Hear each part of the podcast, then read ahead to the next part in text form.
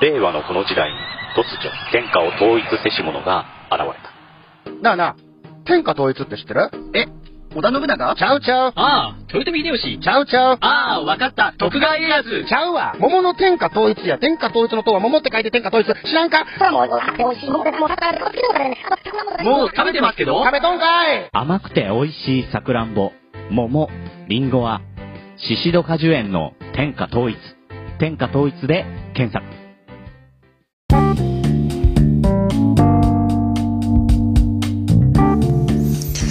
はい、クレイジーアグリジャパン。今日は熊本のまもっちゃんが来ております。どうもよろしくお願いいたします。よろしくお願いします。まもっちゃん農園の坂口です。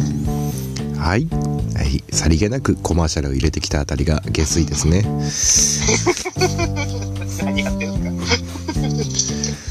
えー、まもっちゃんはですね、クラブハウスにはまりすぎて先月何ギガ追加したんですか？かそうですね、僕もですね、先月1万4300円、孫正義さんにプレゼントしました。おめでとうございます。14ギガ追加したらしいです。おめでたくないですわ。悲しいですよ、僕は。まもっちゃん、Wi-Fi って知ってる、知ってますよ。ちなみに僕、ポケット Wi-Fi 持ってましたよ。なのに。なのに、あの 3G でした。第3世代でした。まあ、中継機使ってハウスまで飛ばせばいいのに。そうそう、中継機使えばいいんですよ。中継機ないんですよ。設置してないんですよ。数千で買えるのに。それを言ったらですね、元も子もないんです。やめてください。もう終わったことなので。終わったかな。えーということで、えー最近、えークラブハウスで有名なガス屋予測がですね最近いろんな方に大変好評を得ていましてですね、えーこれをクレイジーアグリジャパンをお聞きの皆様に特別配信ということで、えーガス屋の農業界未来予測のコーナーはということでまおっちゃん？何でも予測してあげよう。農業界の未来を。そうなんですか？はいそうですよじゃあ、そうですね。予測してもらいたいもの、そうですね。じゃあ、なんだ、何も出てこないですよ。パッと出てこないですよ。本当に。ほら、さっき話してたじゃん、さっき。ほら。それ、それ、それ、勇気、勇気のやつでしょ、それ。それ、それ、それ、それ、それ、それ、それ。それも、それはもう、ガス屋さんが紹介してください、たとしたら。予測してください、それは。使えねえゲストだな。えーということでですねえーえーとまず今日話になったのでいろいろ聞かれたんですけども2050年、えー農水省、まあ、日本政府が打ち出したあ2050年、えー有機農業の耕地面積を全体の25%現時点の25%なら100万ヘクタールを有機農業、えー化学肥料と農薬をえー 50%30%、えーさ30%減50%減。あ逆だったらすいません。まあどちらにしろそういうふうな農業を目標と定めました。失礼。今から30年後ですね。どうですかまもっちゃん。いけそうっすか？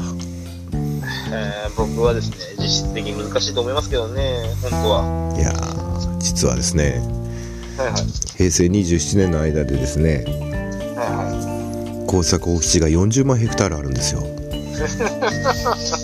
い。はいはいはいはい。有機まず有機農業をやる上で必要なのは農有機農業に適した農地ですねうんですね。はいはい。耕作放棄地でも一応ん農地は農地です。ということは人の手が入らない農地は耕作放棄地うんということは化学肥料も化学肥料農薬もうん。入れられない農地ということです確かに。まず。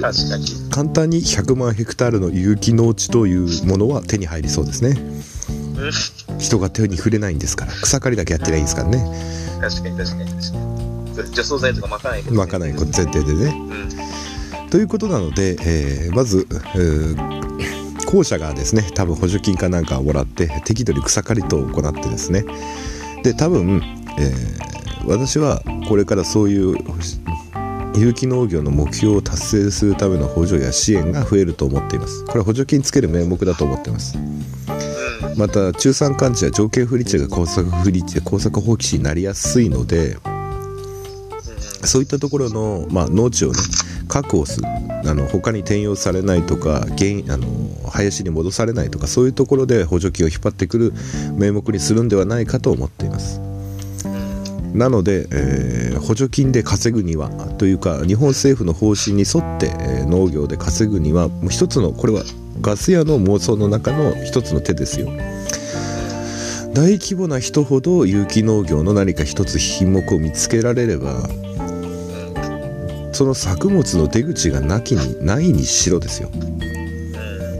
多分この先30年はウハウハじゃねえのかなと考えております。例えば飼料用作物を有機農業で作りましたと言っても有機農業の目標は達成させられる、まあ、拡大解釈すればですね。誰も食用での有機農業なんて書いてないですからね。となれば形や色やそういうのを無視した例えば白用に改良された味は全然美味しくないんだけども病気や虫に強い品種。そういったものの可能性も出てきますね。確かに。なので大規模な人ほどトラクターとか大きいトラクターで一気に工作できてしかもまあそういったものがこれから IoT とかを駆使していけばですね可能になるんではないかと例えば現時点でもまあ食用のお米だとかうん。大豆だとか小麦も、まあ、補助金ありきの農業になっておりますうん。でそういったものでも別にその大規模な人ほど省力化できればですねうん。少ないオペレーターや自動運転とかができるようになれば。まあ、補助金を前提とスタートアップとしてですね。どんどんどんどんあのできていくんじゃないのかと。でまたですね、えー有機農業それだけの面積が空いているので別に単収は考えなくていいわけですようん。総量で考えるような時代が来るのではないかと思っております何トン取れたかその全体の高知そのその範囲で何トン取れたかの世界になってくるうん。はいはいはいはい。なるほど。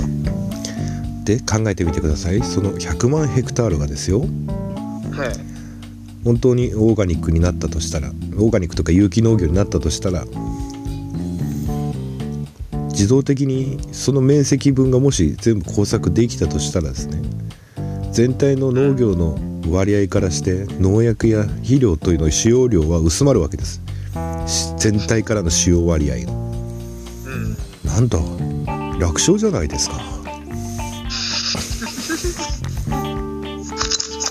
なのでガス屋の未来も予測に応じれば大規模な人ほど有機でできる作業体系を先に開発したものがウハウハ状態に入ると。ほんの一つのアイデアです。ほんの一つのアイデアでいいの。要は雑草のような作物を見つければいいんです。言い方。もしくは売り先の消費者が味とか見た目とかそういうものを一切気にしないような動物を探せばいいんです。というのはまあ半分冗談ですけど半分本気です。まあそういったことで目標は達成させられるのかなと。またあいろんな思惑が絡み合っていろんな予算を取るための目標になっているのではないのかと思います。これには病気や虫に強い品種改良への助成支援というのも入ってるんです。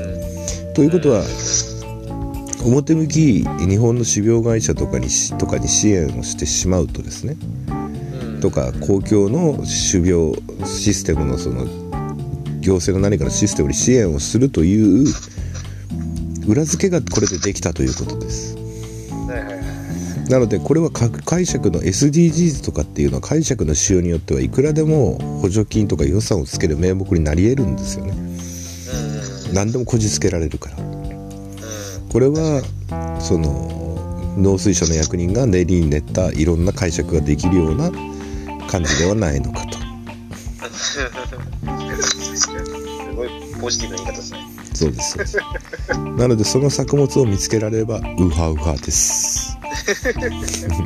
ウハウハというかもううん、独占です。まあ新たな既得権にならないことを祈りますが目標だけで見ればそういうことです。現実的に100万ヘクタールを手さ今のような手作業のほぼね大海本当に手で通るを乱発するような有機農業で賄える面積ではないのでで皆さん国のことを非難しますけどねあの方たちは現場を知らないけども頭はいいんですよ。わかりますか？海星海星東大屋灘東大屋ですね。ね。日本でも有数の知能を持たれた方々が考えてるんです。だから あながち間違ってないけどもあながち間違ってるんですよね。だけどそういうそう現場を知ってる我々はそれを逆手にとってうまく使って農民は生きていくべきなんですよね。ただし将来的に有機農業っていう選択肢を日本が持っていない場合例えば有機とかオーガニックの意識って日本人はすごい低いんですよね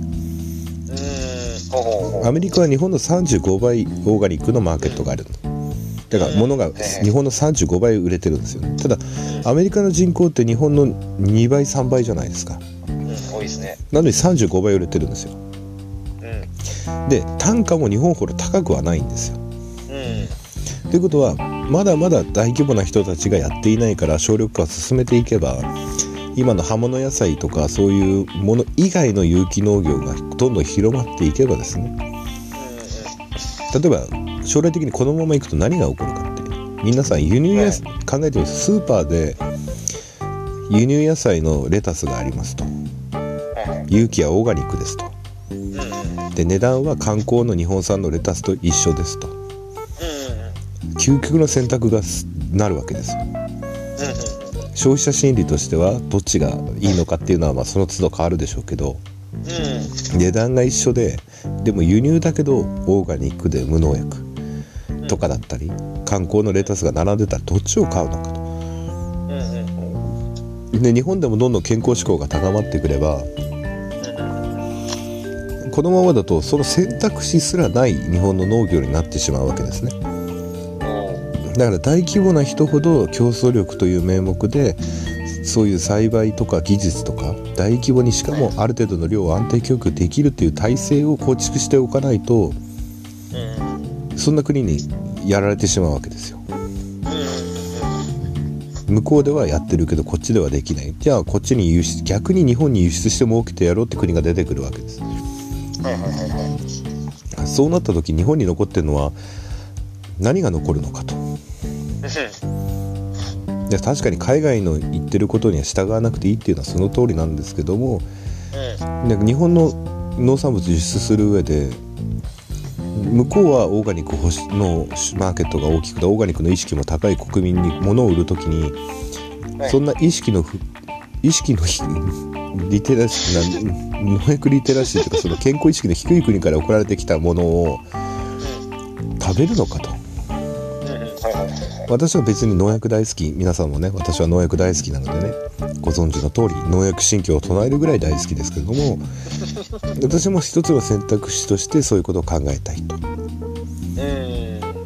これを機に2050年までウハウハになるためにこれから何をすべきなのかと。そうです。スズメの肩びれの大量生産です あとあとススキとかですね。あいつら病気にならないですから。ね杉菜とか。杉菜とか。害虫とかいないですからね。あいつら。だからこれそう。これから100万ヘクタールを目指してですね杉菜を栽培してお茶としてですね特産品として杉菜茶を売ろうと思います。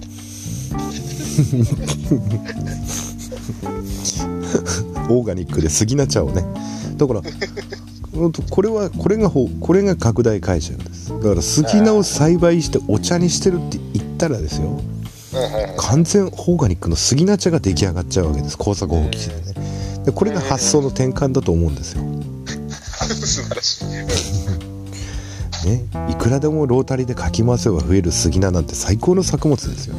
でもでもこれは消費者がいないからまあうんいけないと思うんですけどでもそういった作物ですよね、うん、だからそういったのがこれからどんどんどんどんお補助や支援が拡充していくと思うのであの本当にこう地域でライスセンターとかね大規模な畑作やられてる方は大規模だからこそできるオーガニックのマーケットの開拓というまた。既存の、ね、観光農家の皆さんが既存のねその自然農法とかにこうマーケティング上マーケット上ねマーケティング上攻撃されるのは致し方ないことだと思うんですけども、そうですね、比較対象だ。うん、比較対象だし小さい方はやっぱでかいとこ避難した方が売りやすいっていう。のは多分皆さんはそこら辺理解した上で冷静に物事を捉えられる方々だと思っているので私としてはあのそういったねあの発想の転換が必要になってくるんではないかなと。こんな目標無理だよって言う前にこれを利用してやろうっていう人が出てくることが私の予測であります。ですね。あとガス。でガス屋の未来予測パート2いきますか？いやいや、パート2、もうだいぶは、もう1でもうお腹いっぱいですけどね、僕は。ガス屋の未来予測パート2続くんですね。うん、はいはいはい。食べチョクとポケマルはこれからどっちがどうなるのかっていういきますかこれ。結構ハードなやつだな。面白いですよ。聞きたいですよ、ぜひ僕は。えー、ちょっと待って。恋の表と裏で決めようか。どっちがこれから伸びるのか。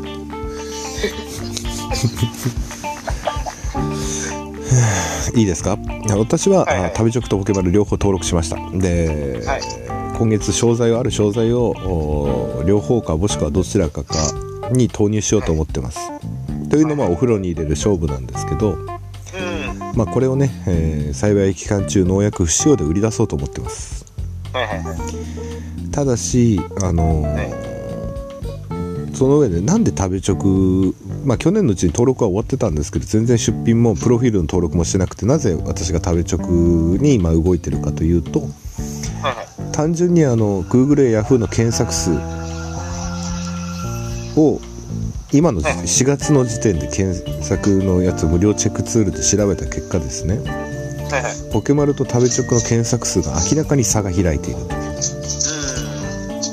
でポケマルに食べ直が生産者の登録数も追いついてきてると。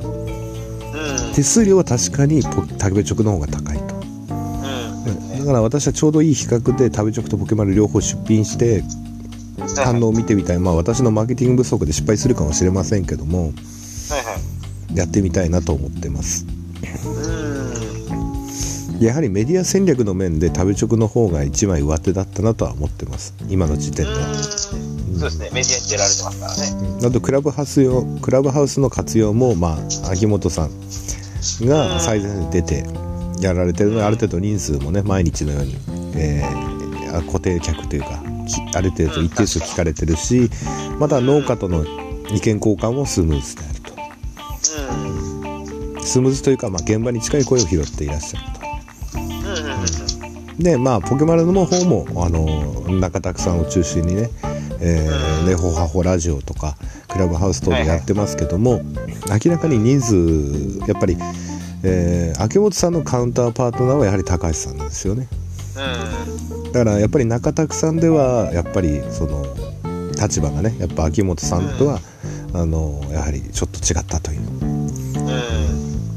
うん。で秋元さんにはやはりまだあの、えーやっぱりなんて言うんですかねその後から始めたという利点要はポケマルが先にやそうポケマルが先にやって失敗したことはしやらなくて済むという。いいとこ先に取れるという利点もあるので。ただポケマルにはポケマルのね最初からやっていたというまああの農業者の方々もいらっしゃるしシェアもある程度持ってると思うのでこれから先の展開が楽しみですねただメディア戦略の部門では今の時点ではあ旅直の方が部があったと。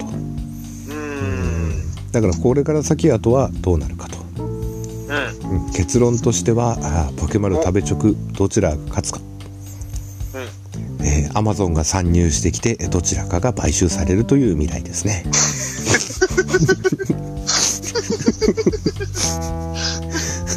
でアマゾンアマゾンプライムの圧倒的な配送費の安さで、えー両方、えー両方が駆逐されるかどちらかが買収されるかという未来が私には見えて仕方がないのです確かに。うん。ですね。なるほど、なるほど。宅配後配業務のアマゾンあの巨人がですよえほっとくわけがないんですしかも皆さんあのアマゾンの配送料は確かに無料ですけどもアマゾンプライムの月500円ずっと払ってませんか？年額6000円ですよアマゾン利用すそんなしない人ちょっと利用する人いっぱい利用する人で払ってますけどでアマゾンのデジタルコンテンツとかアマプラとか。あれって原価どれぐらいかかってるのかとか思いませんか？うん。確かに。デジタルコンテンツのやつはもう何ていうんですか？一定料金を払えば映画の許諾料とかもらえるのでね映像の。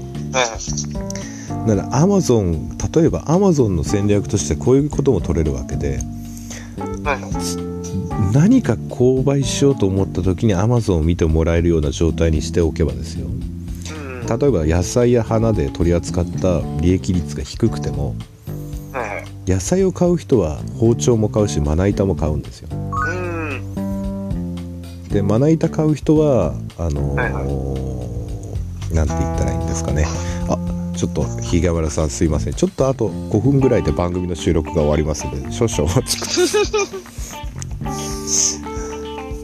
という人はで包丁買う人は食器棚も買うわけですよねうんうん。はいはい。皿も買うわけですよはいはで食器棚買う人は今度そのうんテーブルとかそういう周りのものも買い始めるわけでい。うん。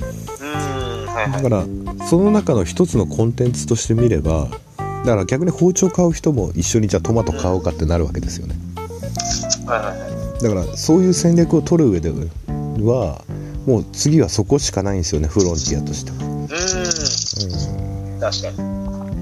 なので私が考える未来は それです皆さんも頑張って稼ぎましょうねそれでは、えー今日は全然まもっちゃん喋ってないけど感想の方どうぞいや、面白かったですよ。面白かったですか？面白かったですよ。すごく面白い。有意義でしたよ。いいでしたか？ということで今日は熊本のまもっちゃん坂口さんに、えー来ていただきました今日はガス屋の大予言未来の農業界の大予想でしたそれでは See you next time goodbye